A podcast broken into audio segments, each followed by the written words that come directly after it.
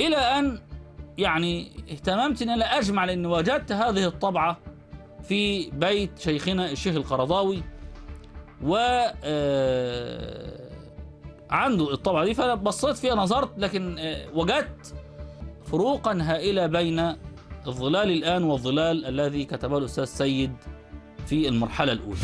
سيد قطب متشدد ومتطرف قبل الظلال وقبل ثورة 52 وقبل أن ينضم رسميا إلى جماعة الإخوان. وأنت, تعلم آه، فرق بعيد بين الطبعتين. الطبعة الأولى الظلال ليس فيها خطأ. قبل أن يدخل السجن. ليس فيها خطأ لكن ليس فيها إبداعات الطبعة المنقحة. الطبعة الأولى صحيحة وكلامها جيد وصحيح ليس خطأ. لكن الله فتح عليه بالكلام الرائع في الطبعة المنقحة بعد تجربة السجن ولم يكن آه، متشددا أو متعنتا أو, أو تكفيريا أو مكتئبا أو محبطا كما كان يشير بعضهم وقد يقول بعضهم. سيد قطب لم يعذب داخل السجن ولم يثبت أنه عذب. بالعكس كان مدللا بدليل إنه أعاد كتابه كل كتبه داخل السجن. يذكر لي بعض القصص وبعض الأشياء. كنت أستنكر أحيانا مثلا ما يقوله بعض الكتاب المصريين من الإخوان عن سيد قطب من دعاوى تأويل كلامه إنه ما يقصد كذا أو يقصد كذا وترقيق كلامه وتهويل وتحريفه. فكان هو يعني يرد عليهم ويذكر لي بعض الأشياء التي سمعها بنفسه من سيد والتي يعرفها جيدا. كنت أفرح بهذا الأمر. سيد قطب طالبهم بإعدام كل الكتاب. والباحثين الذين اشادوا بأسرة محمد علي وطالب بإعدام كل المطربين الذين غنوا لأسرة محمد علي. لماذا سيد قطب من بين المفكرين هو المعتمد لدى الثورة الإيرانية منذ 79 حتى يومنا هذا وبيدافع عنه؟ لأنه لديه نبره تشيع مؤكدة. الذي أخذ على هذا التفسير رغم ما فيه من فوائد لا شك وأنا ممن ينتفع بهذا التفسير نعم. ويرجع إليه ما بين الحين والحين. ولكن المشكلة أن الشهيد سيد قطب كتبه وهو في السجن.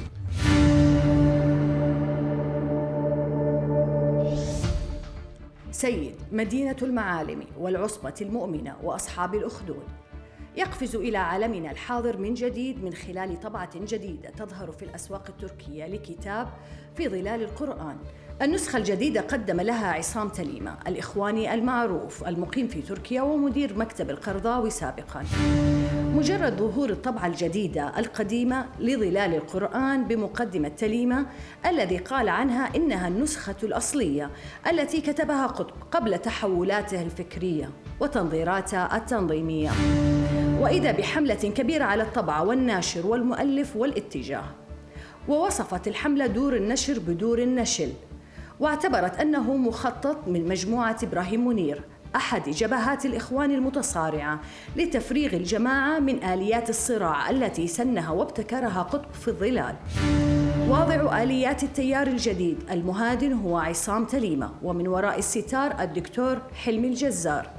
مسؤول المكتب السياسي السابق في آخر لقاء جمع بينهم في منزل يوسف القرضاوي أثناء مرضه. بالمقابل وصفت جبهة محمود حسين وشركائه الطبعة بأنها طبعة مسروقة ومحرفة ومختلسة وأفتوا بحرمة شرائها واقتنائها ووصفوا النسخة بالظلال المزيف. وشنت حملة على مواقع التواصل الاجتماعي على تليمة صاحب النسخة المنقحة ومن معه. أراد عصام تليمة ومن معه ظلالا بغير المنهج الحركي ظلالا بدون معالم. وفي الوقت نفسه خشي تليمة أن يقترب من مسائل الحاكمية والعزلة الشعورية والاستضعاف والجاهلية في تجربة سيد قطب الفكرية.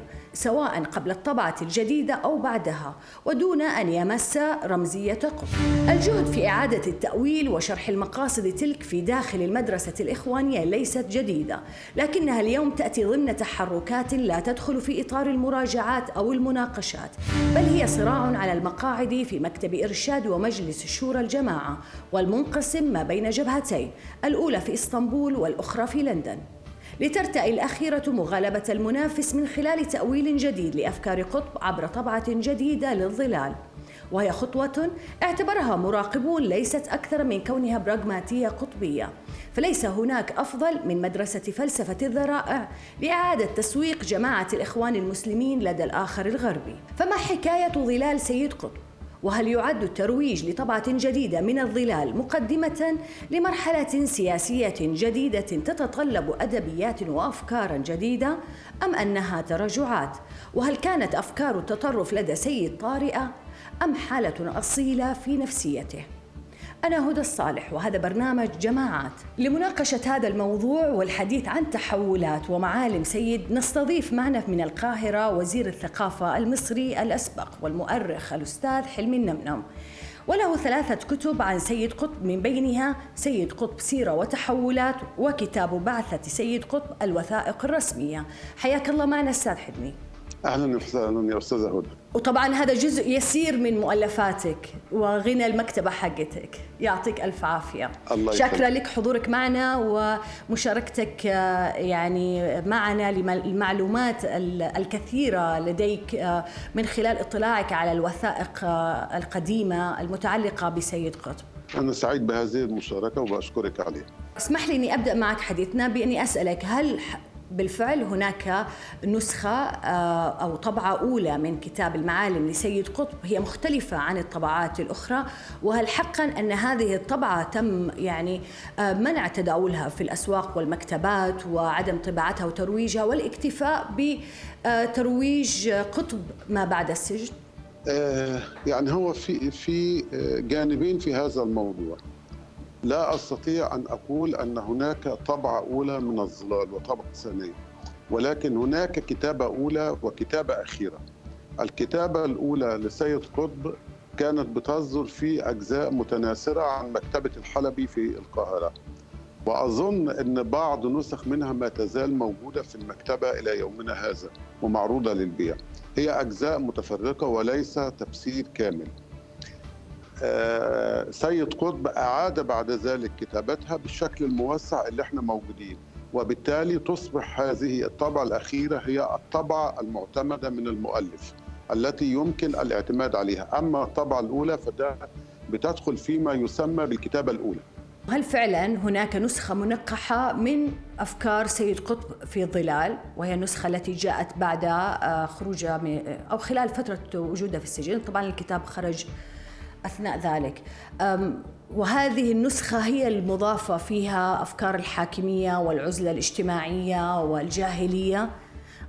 أما النسخة الأولى أو الطبعة الأولى لم تكن فيها هذه متضمنه هذه المعاني. آه خلينا نكون صرحاء آه أفكار م. الحاكمية والعزلة الاجتماعية والاستعلاء وكل أفكار سيد قطب في تصور إنها وردت في الظلال. الواقع إن هي موجودة قبل الظلال.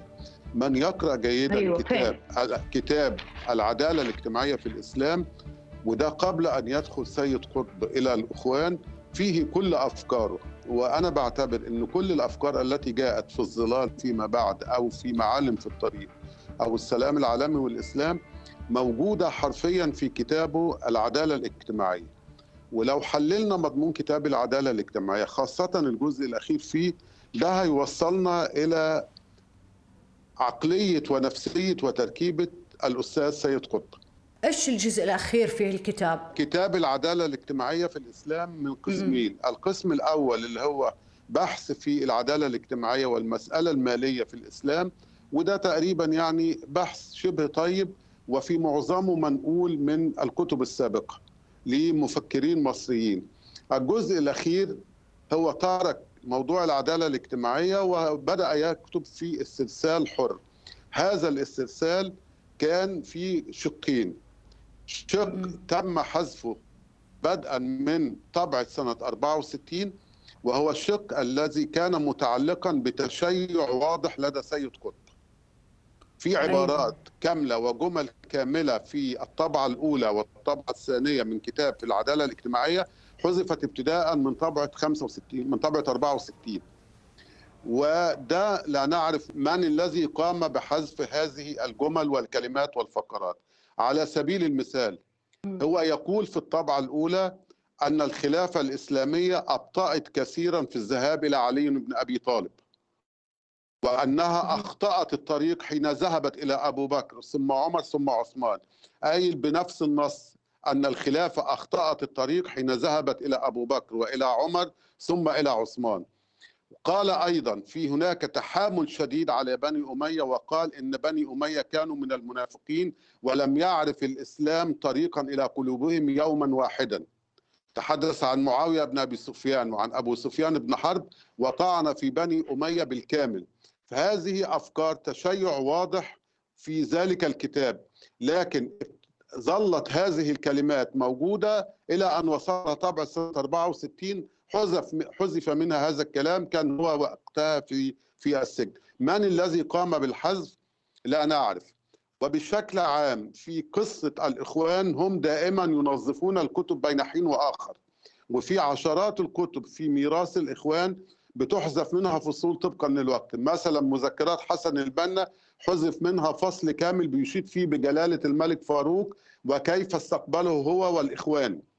فكتاب العدالة الاجتماعية في الإسلام حذف منه هذا الجزء الجزء الخاص بالتشيع الواضح.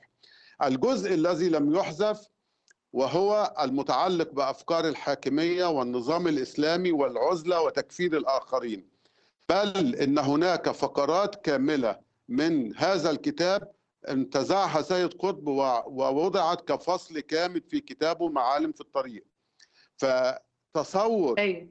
أن التطرف سيد قطب وتشدده موجود في الظلال ووقفا على الظلال تصور غير صحيح. هو سيد قطب متشدد ومتطرف قبل الظلال وقبل ثورة 52 وقبل أن ينضم رسميا إلى جماعة الإخوان. هو الذي ضمه إلى جماعة الإخوان حسن الهضيبي المستشار حسن الهضيبي المرشد الثاني. ودي قصة أخرى بسياقات مختلفة في العلاقة بينهم الاثنين لأن سيد قطب وحسن الهضيبي كانا زميلين في المحفل الماسوني الأكبر الموجود في القاهرة. كان عضوين أي. فيه. فبمجرد أن أصبح حسن الهضيبي مرشدا للإخوان ضم سيد قطب بعد ذلك وكان ضم سيد قطب للإخوان لكي يضرب به جبهة الشيخ محمد الغزالي التي كانت مناوئة لحسن الهضيبي. إذا تسمح لي بدي أنوه إن الماسونية في في ذلك الوقت كانت كان تجمع يعني نقول ثقافي وسياسي وفي كان إسلاميين كثير في هذا التجمع. يعني ليس بالشكل الصورة اللي نفهمها اليوم. أنا أنا بتكلم إنهم إن حسن الهضيبي وسيد قطب كان بينهم علاقة قديمة وعلاقة خاصة بيهم وده اللي بيفسر سعي الإخوان إلى ضم سيد قطب.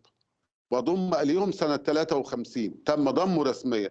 أما قبل ذلك لأن هناك هي النظرية الإخوانية قائمة على أن سيد قطب كان ضحية السجن والتعذيب وتطرف داخل السجن والتعذيب. وهذه أكذوبة. سيد قطب لم يعذب داخل السجن ولم يثبت أنه عذب. بالعكس كان مدللا بدليل إنه أعاد كتابة كل كتبه داخل السجن. وكان مسجون في في مستشفى مستشفى السجن ترى. كان يقضى يعني... آه، يقضيها في المستشفى فعلا. كان في مستشفى. وبالتالي فكرة إنه تطرف لأنه دخل السجن ده كلام لا, لا لم يثبت ولم يصح. نحن تحت يدينا كتاب في العدالة الاجتماعية في الإسلام وكتبه قبل أن يذهب قبل البعثة إلى الولايات المتحدة الأمريكية وكتبه قبل قيام ثورة يوليو 52 وقبل أن يتعرف بعبد الناصر والكتاب فيه كل أفكار التطرف والتشدد. فكرة الحاكمية والإصرار عليها فكرة تكفير الآخرين فكرة العزلة المجتمعية فكرة حين يقول أنه منذ خلافة عثمان توقف الإسلام عن الوجود ده بيكفر الأمة الإسلامية بالكامل وبيكفر التاريخ الإسلامي بالكامل. حين يصف الفقه الإسلامي بأنه فقه الجاهلية والتاريخ الإسلامي أنه تاريخ الجاهلية وفقهاء الإسلام بأنهم فقهاء الجاهلية هذا الكلام موجود قبل 52 أي. وموجود قبل تجربة السجن. بالتأكيد تجربة السجن ما كانتش تجربة إيجابية ولا تجربة عظيمة لكن في النهاية في التقييم النهائي مش هي السبب في هذا التطرف والتشدد. قبل السجن المعذرة بدأ كتابة آه، في الظلال آه، من العام 52 آه، إلى 54 وإذا يعني إذا كنت مخطئة صحح لي وأخرج تقريبا 18 جزء قبل سجنه وبعد سجنه كمل التفسير. بعد السجن كمل التفسير وأعاد كتابة الأجزاء التي سبق أن طبعت وعشان كده الطبعة الأولى أنا م. بسميها لا أسميها طبعة أولى ولا أعتبرها طبعة أولى بتعتبر كتابة أولى وعادة أيه؟ في تاريخ الفكر ما بيعتدش كثيرا بالكتابة الأولى يتم التوقف عندها لمراجعتها لكي نكتشف مدى تطور الكاتب لكن هي بتعتبر كتابة أولى أما الكتابة الأخيرة التي اعتمدها المؤلف هي دي اللي بتبقى الطبعة المعتمدة وعلى هذا الأساس فإن الطبعة الأخيرة من الظلال التي اعتمدها سيد قطب هي التي ينبغي أن تكون الطبعة المعتمدة. الطبعة السابقة بنسميها كتابة أولى أو كتابة تجريبية. وده موجود في تاريخ الفكر الإنساني كله نماذج كثيرة لهذا النوع لهذه لمثل هذه الكتابات. طب من حيث من حيث اطلاعك أستاذ حلمي شو الفرق بين الكتابة الأولى آه، في هالأجزاء اللي آه، ألفها قبل السجن والتي أعاد كتابتها. إيش طبيعة؟ هل فقط مقتصر على تحريك المعاني وربطها في الواقع الاجتماعي؟ لا هو في آه، الكتابة الأولى سيد قطب دخل يعني خلينا سيد قطب بدأ حياته في كتابة الشعر ولم ينجح كشاعر لأنه كان موجود في وسط قامات شعرية كبيرة. ثم اتجه إلى كتابة الرواية وكتب رواية أشواك ولم ينجح كروائي لم يكن في مستوى نجيب محفوظ ولا محمد سعيد العريان ولا طه حسين ولا غيره. واتجه إلى كتابة النقد أيضا لم يكن في مستوى أحمد أمين ولا طه حسين ولا العقاد. لأنه هو كان بيصنف يمكن أن نصنفه في مستوى كتاب الدرجة الثانية أو كتاب الدرجة الثالثة في زمنه. في لحظة معينة هو شعر بنوع من. الإفلاس. لم يعد أمامه مجال النقد ليس مفتوحا لا يقدم فيه إضافة. مجال الشعر ليس له فيه إضافة. مجال الرواية لا ينتظر فيه مستقبل كبير.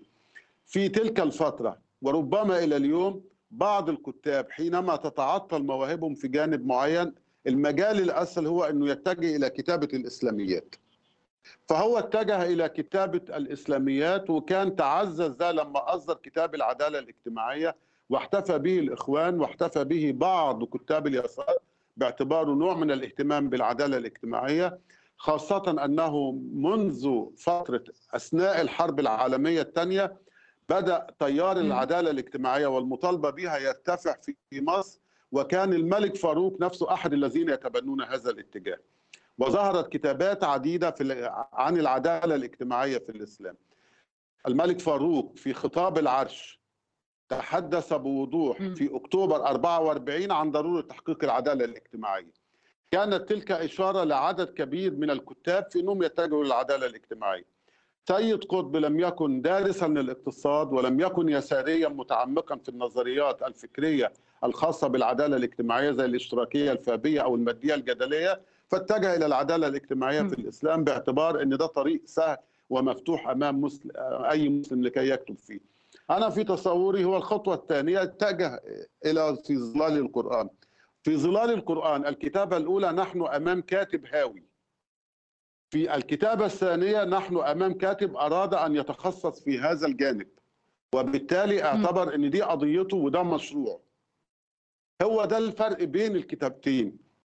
سيد في العدالة الاجتماعية هو نفسه سيد في الظلال هذا المقصود يعني فيما يخص أفكار الحاكمية والتشي... والتشدد هو نفسه هو واحد م. لم يتغير م. ولكن سيد أي. في العدالة آه في فكرتين فكرة التشيع الواضحة في الطبعات الأولى في كتاب العدالة الاجتماعية اختفت من الطبعات الثانية وأظن أن ده ربما وراها أخوه محمد قطب خاصة حين أقام في المملكة العربية السعودية. ف وإنه بيقدموا هذا الفكر لجموع من المسلمين السنة. وده اللي هيفسر لنا ويجيب على سؤال لماذا سيد قطب هو المفكر الوحيد اللي معتمد لدى الثورة الإيرانية من 79 إلى يومنا هذا أي. يعني مرشد الثورة الإيرانية إلى يومنا علي خامنئي ترجم أحد كتب سيد قطب السؤال اللي ما حدش بيحاول يجاوب عنه لماذا سيد قطب من بين المفكرين هو المعتمد لدى الثورة الإيرانية منذ 79 حتى يومنا هذا وبيدافع عنه؟ لأنه لديه نبرة تشيع مؤكدة وواضحة في كتاب العدالة الاجتماعية في الإسلام. الإخوان حاولوا أن يخفوا هذا الجانب أمام الرأي العام في مصر وفي العالم العربي بأنهم نظفوا الطبعة الأولى من العدالة الاجتماعية. هو في الظلال في الكتابة الثانية يبدو أن انتبه لهذا وخفف من هذا الاتجاه.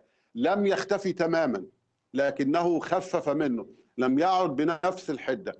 أضاف إليه في المعالم بعد آخر لم نتوقف عنده وهو نظرية الاستعلاء في كتابه في معالم في الطريق. الاستعلاء فكرة نيتشاوية وليست فكرة إسلامية. الاستعلاء فكرة نيتشاوية إلحادية بامتياز. هو لديه كتاب في معالم في الطريق بعنوان الاستعلاء ويقول إن المسلم يستعلي في القوة كما يستعلي في الضعف. يستعلي مع الأقلية كما يستعلي مع الأغلبية. فكرة الاستعلاء فكرة نتشويه إلحادية بامتياز وهي فكرة مضادة لنظرية تأليف القلوب التي وردت في القرآن الكريم وتبناها سيدنا محمد صلى الله عليه وسلم. كان في الإسلام في بداياته مع سيدنا رسول الله دعا إلى تأليف القلوب وألفة القلوب. سيد قطب وضع في كتابه في المعالم نظرية مضادة بالمطلق لنظرية ألفة القلوب التي يتحدث عنها القرآن الكريم واعتمدها سيدنا رسول الله وهي نظرية الاستعلاء. وهذه النظرية يطبقها الإخوان إلى يومنا هذا بما فيهم الإخوان الذين يسمون أنفسهم معتدلون. طب أستاذ هل آه، أبغى أسأل قبل ما أدخل في نقطة أخرى هل التحولات يعني دائما من بيرددوا من داخل جماعة الإخوان المسلمين آه، أن التحولات الفكرية آه، بدأت مع سيد قطب بعد عودته من الولايات المتحدة آه، يعني أشبه ما تكون بصدمة حضارية اصابته هل صحيح هذا؟ لا التحولات لم ترد لديه بعد عودته من الولايات المتحدة الأمريكية كتابه العدالة الاجتماعية كتبه وسلمه للناشر قبل أن يسافر إلى الولايات المتحدة الأمريكية. وصدرت طبعته الأولى وهو في الولايات المتحدة الأمريكية. لكنه كان قد سلمه للناشر وراجع بروفات الطباعة قبل أن يسافر إلى الولايات المتحدة الأمريكية. الصدمة التي حدثت له في الولايات المتحدة كانت صدمة شخصية. ليست صدمة؟ حضارية صدمة شخصية فقط لا غير. إنه رأى نماذج من السلوكيات لم يستوعبها ولم يهضمها. يضاف إلى ذلك أنه حين ذهب آه، إلى البعثة كان فوق الأربعين من عمره وكان بيذهب لزيارة مدارس توازي المرحلة الإعدادية في مصر والدول العربية.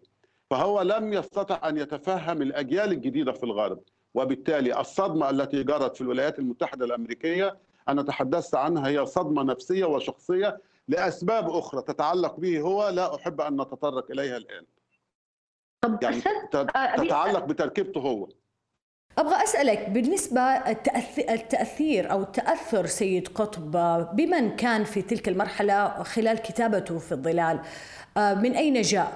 هل كان يعني سطوة أبو الأعلى المودودي في أفكاره أم أنه استفاد وطور من أفكار أبو الأعلى المودودي؟ شو طبيعة ال ال الاجتماع ما بين الشخصيتين هو آه، جماعة الإخوان كانوا على اتصال بالجماعة الإسلامية في آه، باكستان وتأثروا أي. كثيرا بأبو الأعلى. آه، بأبو الأعلى المودودي وسيد قطب في بعض التفسيرات كان في علاقة بين جماعة الإخوان والجماعة الإسلامية في باكستان والجماعة تأثرت بأفكار وكتب أبو الأعلى المودودي وللتاريخ حينما بدأوا يصطدموا بجمال عبد الناصر في مصر أرسل إليهم أبو الأعلى المودودي رسالة أنا راجعتها نصحهم بعدم الاصطدام بجمال عبد الناصر لأن عبد الناصر مسلم والنظام الحكم في مصر مسلمين وأن تجربتهم في مصر غير تجربة غير تجربته هو في الهند.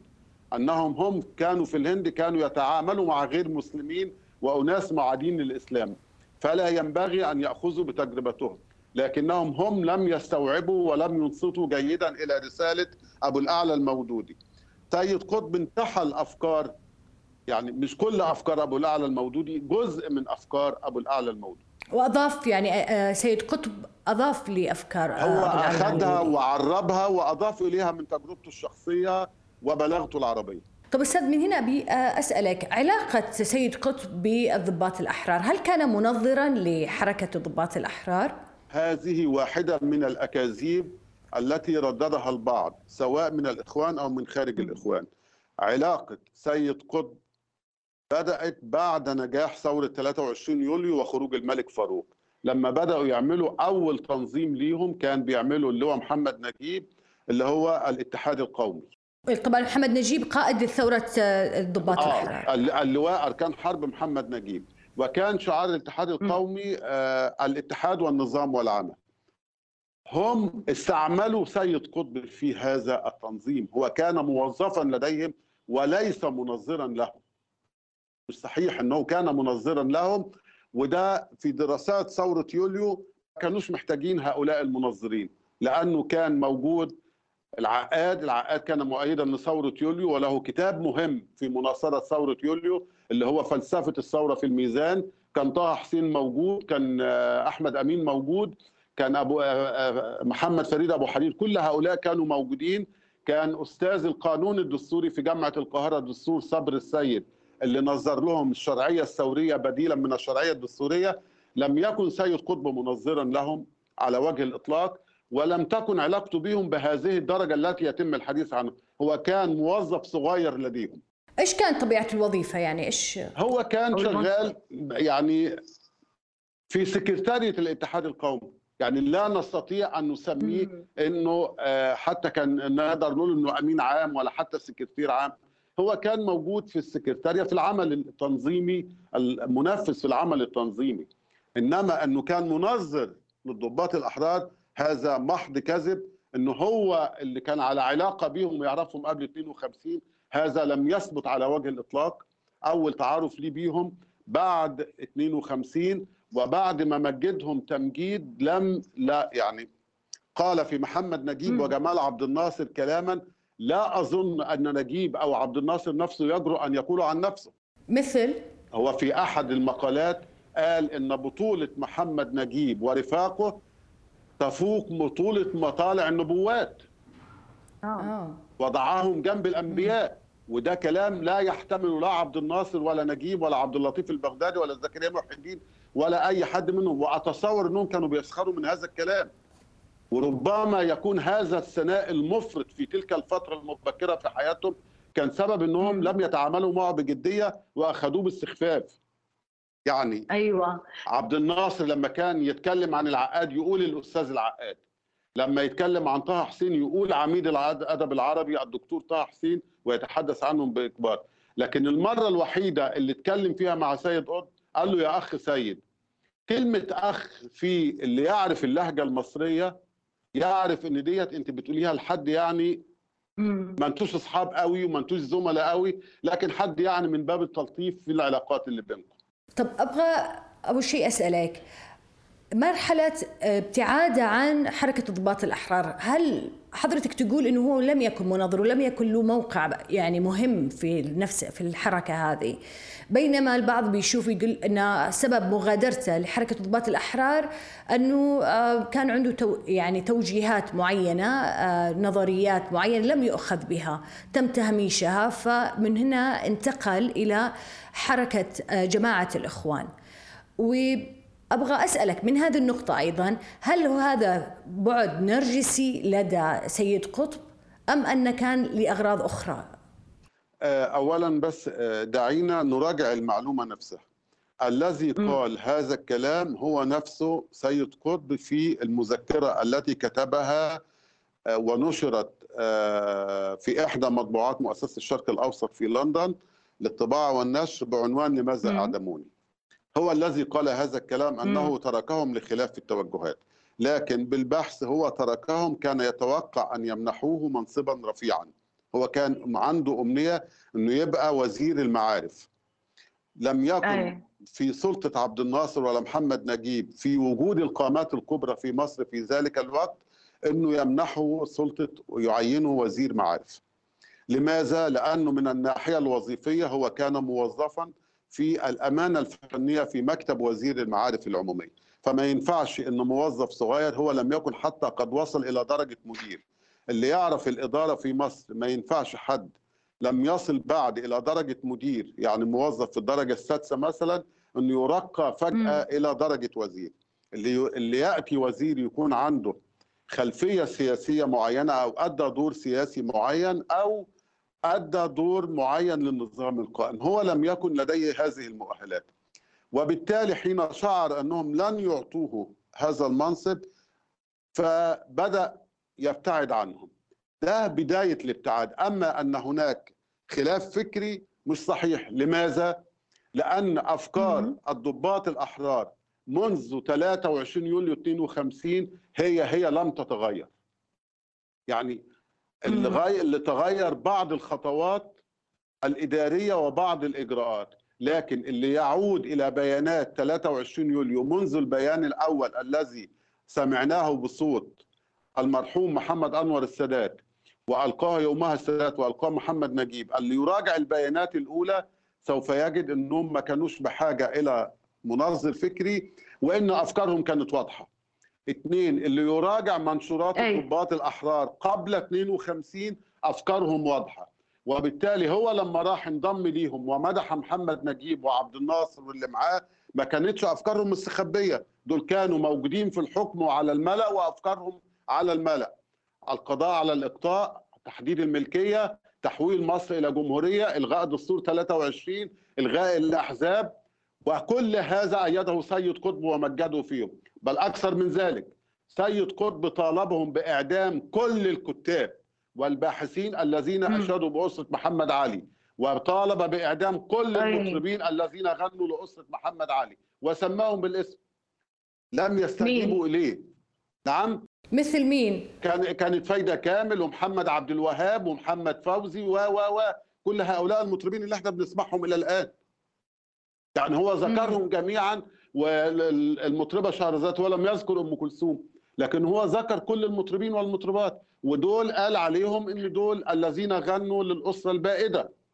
طالب. بإن الدولة تعزل محمد شفيق غربال وكل أساتذة الجامعة وأساتذة التاريخ الذين مجدوا محمد علي وأسرة محمد علي. أشبه بحملة تطهير يعني أستاذ حلمي. يا فندم أشبه بما تقوم به طلبان الآن. ما تقوم به طلبان الآن في أفغانستان طالب به سيد. قطب في 52 و 53 مقالاته موجودة في روزا اليوسف وموجودة في المصري وموجودة في الأخبار إلى يومنا هذا. أنا قمت بنشرها في أحد كتبي لكن المقالات موجودة وبالتالي أيوة. ان هو وجد عندهم إن ما استجابوش فكريا وخلاف فكري هذه أكذوبة هو ذهب إليهم بمنطق انتهازي أبى أسألك طيب ليش آه، كتاب العدالة الاجتماعية اللي كان هو مبكر لم يأخذ هذا ال- الانتشار والزخم طالما أن هذه الأفكار آه، نفسها أو قريبة من في الظلال بعكس ال- معالم في الطريق وفي الظلال لأنه آه، آه، سيد قطب منذ أن دخل السجن أصبح مم. ملك الجماعة مم. وبالتالي اللي بدأت تقدمه الجماعة وملك أخوه أيوة. أيوه. محمد قطب هو اللي بدأ يعيد إصدار طباعاته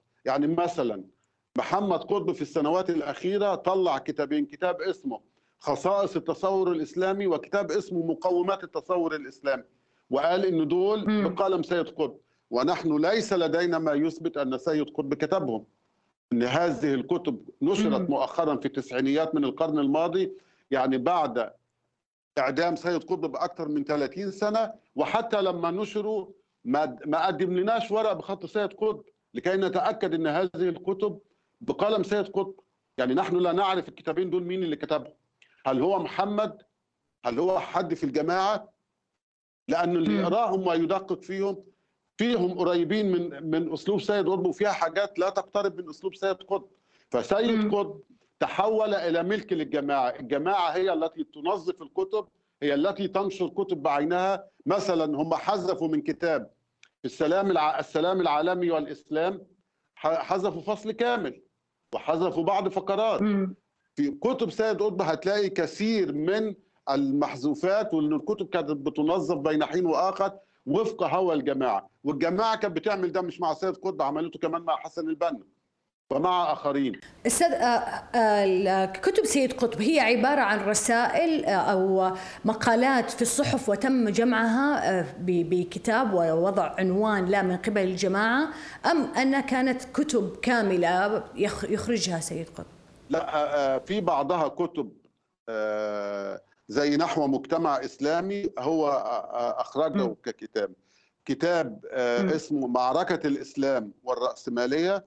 ده كان مجموعة مقالات في المصري وفي غير المصري ده كتبها واللي بيقول فيها إن ما الوطن إلا حفنة من تراب من طين عفن بالنص وده كان بيقولها بيتهكم على الفدائيين المصريين الذين ذهبوا ليناضلوا ضد الإنجليز سنة 50 اللي بيقولوا بعد كده إن هو اللي كان منظر للثوار يوليو. لا هو ما كانش منظر ده هو أيوة. انتقد في مقال له في جريدة المصري الفدائيين المصريين وقال ما الوطن إلا حفنة من تراب عفن يعني أبغى أستوضح الزمن التاريخي ليش في هذا الوقت سيد قطب خرج بهذا ال ال يعني هذا الحديث؟ هو آه، يعني هل هناك هدف سياسي غرض؟ سيد قطب كان عنده أزمة شخصية. هو تركيبته الشخصية كان فيها أزمة. هو رجل كان لديه طموح كبير ولكن كان طموحه لا يتناسب مع قدراته وإمكانياته. رقم هو كان نفسه أن يكون طه حسين أو عباس محمود العقاد. وفشل في أن يصبح طه حسين أو أن يصبح عباس العقاد. اثنين هو كانت قدراته الثقافية والفكرية أقل منهما بكثير جدا. رقم ثلاثة هو الواقع أنه لم يثقف نفسه جيدا لأسباب خارجة عن إرادته. هو رجل جاء من بلدهم من قرية موشا في أسيوط ليدرس في كلية دار العلوم. فلأسباب اقتصادية كان يعمل أثناء الدراسة ودي حاجة لا تعيبه حاجة تشرفه. وبمجرد ما تخرج كان يعمل فلم يكن لديه وقت لتحصيل ثقافي وتحصيل معرفي كافي يؤهله لأن يصبح كاتبا. وهو لم ينتبه إلى ذلك لم ينتبه إلى بناء نفسه فكريا ومعرفيا. وعلشان كده لما نرجع لكتبه هتلاقي حضرتك كمية النقل عن الآخرين بينقل صفحات كاملة صفحات مطولة من كتب وده بالمعنى العلمي الحرفي يدخل في باب السرقة العلمية حتى لو أشار. لأنه أنا ممكن آخد جملة جملتين فقرة بكتير أما إن أنا آخد صفحات كاملة هو مثلا في كتابه أنا أثبت نحو مجتمع إسلامي في صفحات كاملة 14 صفحة بالكامل متاخدين من مرجع واحد. فده معناه لأنه فقير معرفيا وفكريا. هو مع الأسف أي. الشديد لم يتكون معرفيا وثقافيا حتى بمعايير التراث الإسلامي. محمد قطب كان يقول إن شقيقة اعتمد على تفسير ابن كثير. والله حين نقرأ آه، الظلال ونقارنه بتفسير ابن كثير نشك في هذا الكلام. إنه مثلا حين نقرأ تفسيره لسوره يوسف هو لم يطلع على أي تفسير خالص في القرآن ولم يطلع على كتب تاريخ. هو تفسير أدبي بامتياز. كلام أدبي أو ده اللي إحنا بنقدر نقوله كلام إنشائي. لكن لم يطلع أيوة. على كتب تفاسير في علم التفسير. يعني مثلا كتاب الشهيد الدكتور محمد حسين الذهبي اللي جرى اختطافه واغتياله رسالته للدكتوراه كانت في جامعة الأزهر أنجزها في الأربعينيات. هو لم يطلع عليها. تسمح لي بأسألك. آه الشيخ محمد الغزالي كان آه كان هو مراقب ديني وراقب المحتوى لي في ظلال في ظلال القرآن لسيد قطب. وأعتمدها كما هي فقط حذف آه تفسير سورة البروج صحيح؟ هو العلاقة بين الشيخ محمد الغزالي وسيد قطب كانت ملتبسة ولم تكن جيدة. لأنه الشيخ محمد الغزالي في أحد كتبه عن مواكب الدعوة انتقد وهاجم سيد قطب. ثم بعد ذلك في طبعة حديثة في التسعينات حذف هذا الكلام. لكن في الطبعات الأولى موجود لأنه كان سيد قطب من المحسوبين على حسن الهضيبي و آه، الشيخ محمد الغزالي لديه في كتبه اتهامات واضحة ل آه، الهضيبي بأنه ماسوني والماسونية عميلة للصهيونية. قايل ده بوضوح في كتبه. فإنه مسألة إنه كان مراقب ديني لكتاب في الظلال ده ده لم يثبت. كتاب الظلال كانت الجماعة هي اللي متولياه ومتولية كتب آه، كتب سيد قطب. طب أستاذ في ذيك المرحلة ذيك الفترة ما ما كان هناك إدراك لخطورة كتابات سيد قطب؟ يعني بأنه آه، آه، حتى بعدها بسنوات يعني ما كان في أخذ راح يعني الكتاب طبع وتم بأكثر من يعني طبعات وتم إصداره بأكثر من إصدار في عدد من الدول يعني انتشر بشكل كبير. يعني حتى فترة آه، جمال عبد الناصر لم تكن هناك رقابة على الكتب. الرقابة على الكتب فرضت بعد 67 قبل كده ما كانش في رقابة على الكتب. وبالتالي أيوة. آه يعني لغاية ممكن ما يكونش بعد 67 ممكن يكون قبل كده بشوية لكن لغاية على الأقل 52 ونهاية الخمسينات لم تكن هناك رقابة على الكتب. وبالتالي كانت الكتب بتنشر وكتب كتب كثيرة جدا كان بينشر. وبتمر وخلاص. هي مشكلة آه، سيد قطب كان من الممكن لكتبه أن تمر بدون أي ضجة بدون أي شيء أن هناك تنظيم تبناه. هي المشكلة ليست في كتب سيد قطب ولكن في التنظيم الذي تبناه أما كتب سيد قطب وافكاره من السهل جدا دحضها ونقدها تحولت أيوة. إلى نظرية لدى وجود تنظيم أيوة. وعلشان كده كتاب معالم في الطريق لما صدر سنة 62 سمح بطباعته. حين تكررت طباعاته والأجهزة الأمنية قلقت منه ودفعوا بنسخة إلى جمال عبد الناصر. لما قرأ عبد الناصر كتب قال هذا الكتاب خلفه تنظيم وثبت فعلا لأن ده دي كتب تنظيمية. فالقضية في سيد قطب ليست في أفكار ولا في كتبه أكم في مصر ناس كتاب وغير كتاب قدموا أفكار متشددة جدا. اللي يرجع للجبرتي مثلا هيلاقي عنده أفكار متشددة جدا في كتابه عجائب الاسرار لكن هذه الأفكار ما عملتش أزمة كبيرة لأن ما فيش تنظيم تبناه وكانت سوق الأفكار مفتوحه آه. ما إحنا هنلاقي مثلا أستطيع إن أنا أعدد لك عشرات الأسماء. قالوا أفكار متشددة سواء في صح. الجانب الديني أو في الجانب العلماني. ومع ذلك ما أحدثتش ضجة لأنه في النهاية مجرد كتاب أو بتصبح الكتاب مشكلة حين يتبناه تنظيم ويأخذ هذه الأفكار ويحولها إلى يحاول أن يفرضها على الناس فرضا. يعني أنا أتفق معك أستاذ حلمي في الموضوع لأن كثير من آه، القيادات في آه، ما يسمى بالصحوة آه، لهم مؤلفات ومانيفستو يعني. حتى في الجماعات الجهادية مثل جماعة التكفير والهجرة عبد السلام فرج وغيرهم كثير كل واحد كان يطلع بمانيفستو خاص له. لكن في ظلال القرآن له بعد أكثر زخم. إلى اليوم لا زالت القصة الظلال دائما ما تخرج من جديد. حتى أن بعد هذا المشادة ما بين الجناحين في جماعة الإخوان آه، في معرض الكتاب في القاهرة مؤخرا يقول لك أنه آه، كان في إقبال كبير على كتب سيد قطب يعني كأنها تنافس يعني على حظوته معرض القاهرة الدولي الكتاب الأخير أي. أنا شفتها صراحة في منشورات لهم على الفيسبوك آه، كانوا يعني لا لا شخصيات. أنا أنا ذهبت إلى المعرض عدة مرات ولفيته جيدا ما كانش موجود كتب السيد قطب فيه. ما كانش موجود أيوة. ما كانتش كتبه موجودة في في معرض الكتاب لكن هم يعني الجماعة بتشيع ده والجماعة بتعمل قنابل دخان لتثبت إنها ما تزال موجودة وما تزال مرغوبة ومطلوبة. لكن كتب سيد قطب لم تكن موجودة أيوة. في معرض القاهرة الدولي للكتاب في دورته الأخيرة.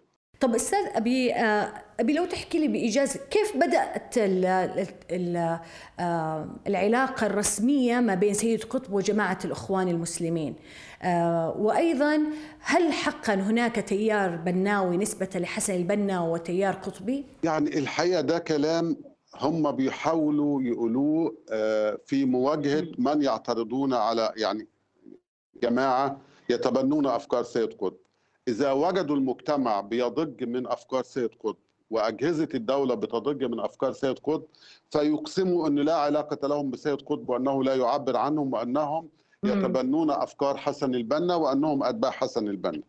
آه يعني أنا هقول لحضرتك واقعة. في سنة 12 آه في سنة 11 و12 في سنة 11 أنا أصدرت كتابي عن حسن البنا حسن البنا الذي لا يعرفه أحد وبدأت أكتب عنه. لما جم في سنة 12 الإخوان حكموا مصر. 2012 2012 في 30 يونيو 2012 م. حين تولوا الحكم وأنا كنت وقتها أعمل رئيس لمجلس إدارة مؤسسة دار الهلال. جاءتني رسالة واضحة من أحد قيادات الجماعة بالنص. قل في سيد قطب ما تشاء لا شأن لنا به. ولكن احذر أن تقترب من حسن البنا.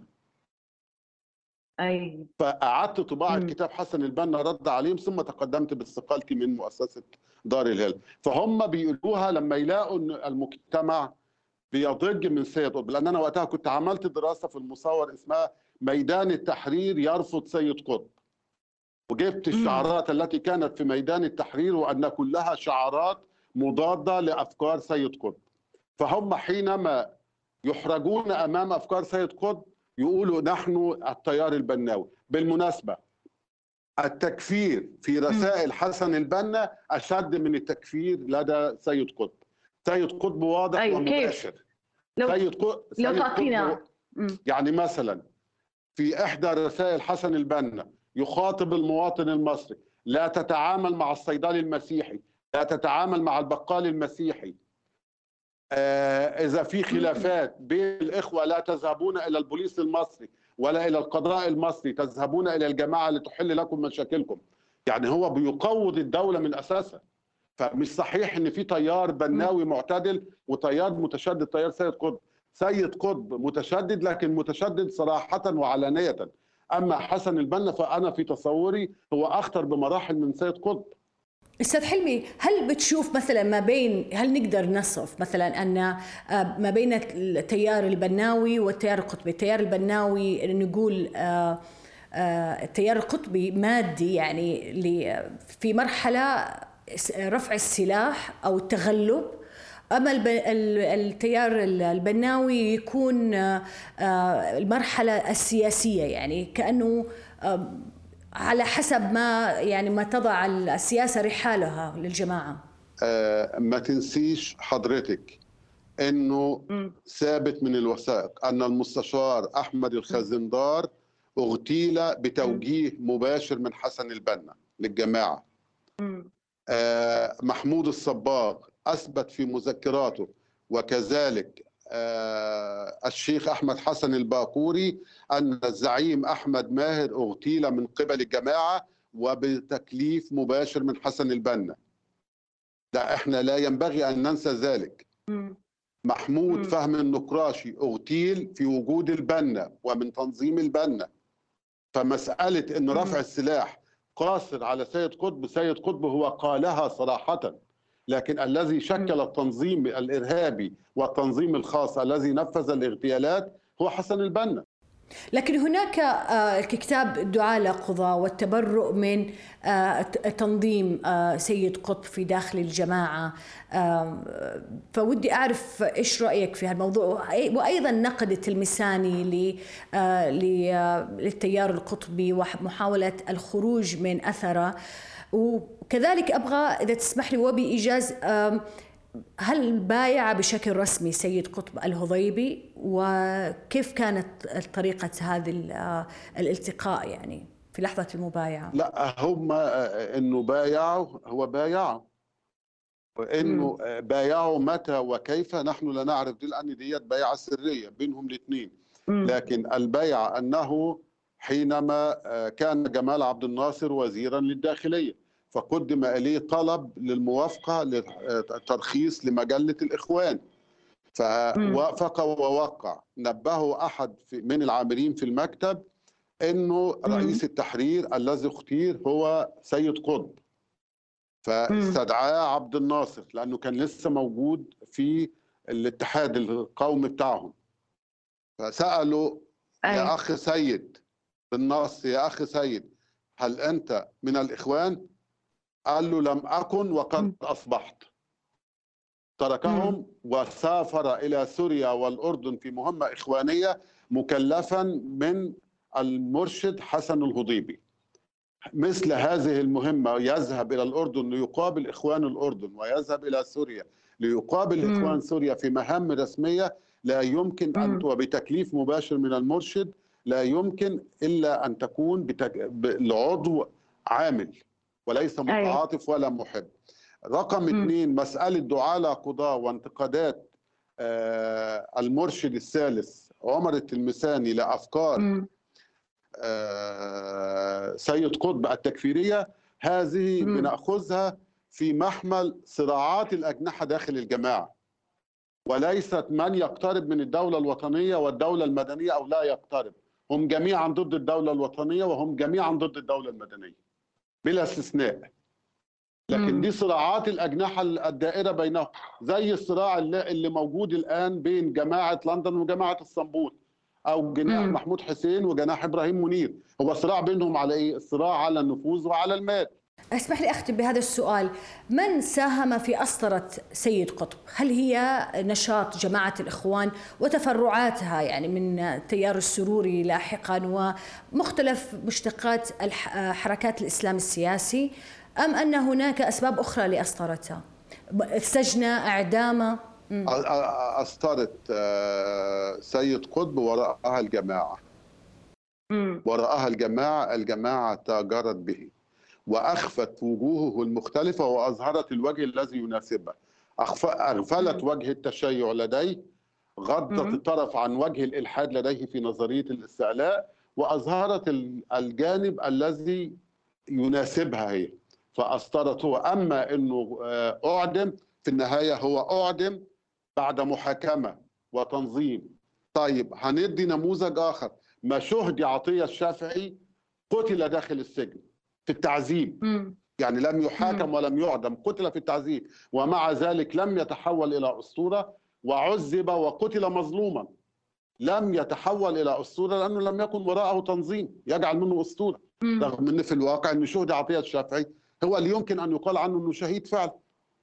كيف استقبل أستاذ حلمي التيار اليساري لسيد قطب؟ لما أصدر في العدالة الاجتماعية بعض اليساريين اعتبروا الكتاب يقترب منه انه بيتبنى فكرة. العدالة الاجتماعية. بعض اليساريين اعتبروه قريب منهم وانه ممكن انه يبقى واحد منهم. ما كان ليبرالي سيد قطب في هذه المرحلة؟ سيد ليبرالي سيد قطب لم يكن ليبراليا في أي يوم من حياته. ففي كتابه في العدالة الاجتماعية في الإسلام في بعض التيارات اليسارية رأوا إنه ممكن يكون قريب منهم وده اللي جعل ناقد كبير زي الدكتور عز الدين إسماعيل رحمه الله إنه عمل دراسة م. مهمة جدا نشرت في مجلة الثقافة في نقد وتفنيد كتاب العدالة الاجتماعية لأنه م. ولما تناقشت معاه هو كان أستاذي في الجامعة كان عميد الكلية وأنا طالب قال لي إنه وقتها لقى بعض اليساريين بيقولوا على سيد قطب ده ممكن يكون فولكير المصري وهو شعر إن دي اكذوبه بيتم تخليقها شرفتنا ونورتنا في هذا الحديث. وكان ودي صراحة أن يعني نناقش محاور أخرى كثيرة في إطار حياة سيد قطب وتحولاته الفكرية ومراحله الفكرية واتجاهاته. واسمح لي أختم هنا. الله يسلمك أستاذ حلمي. شكرا. ألف شكر. رفعت كلمات سيد قطب على حيطان مدن الرقة السورية والموصل في العراق حيث كانت خلافة داعش. وأطربت قبل ذلك زعيم القاعدة أسامة بن لادن وأيمن الظواهري في جبال تورا بورا والذباح أبو مصعب الزرقاوي ومعلمه المقدسي.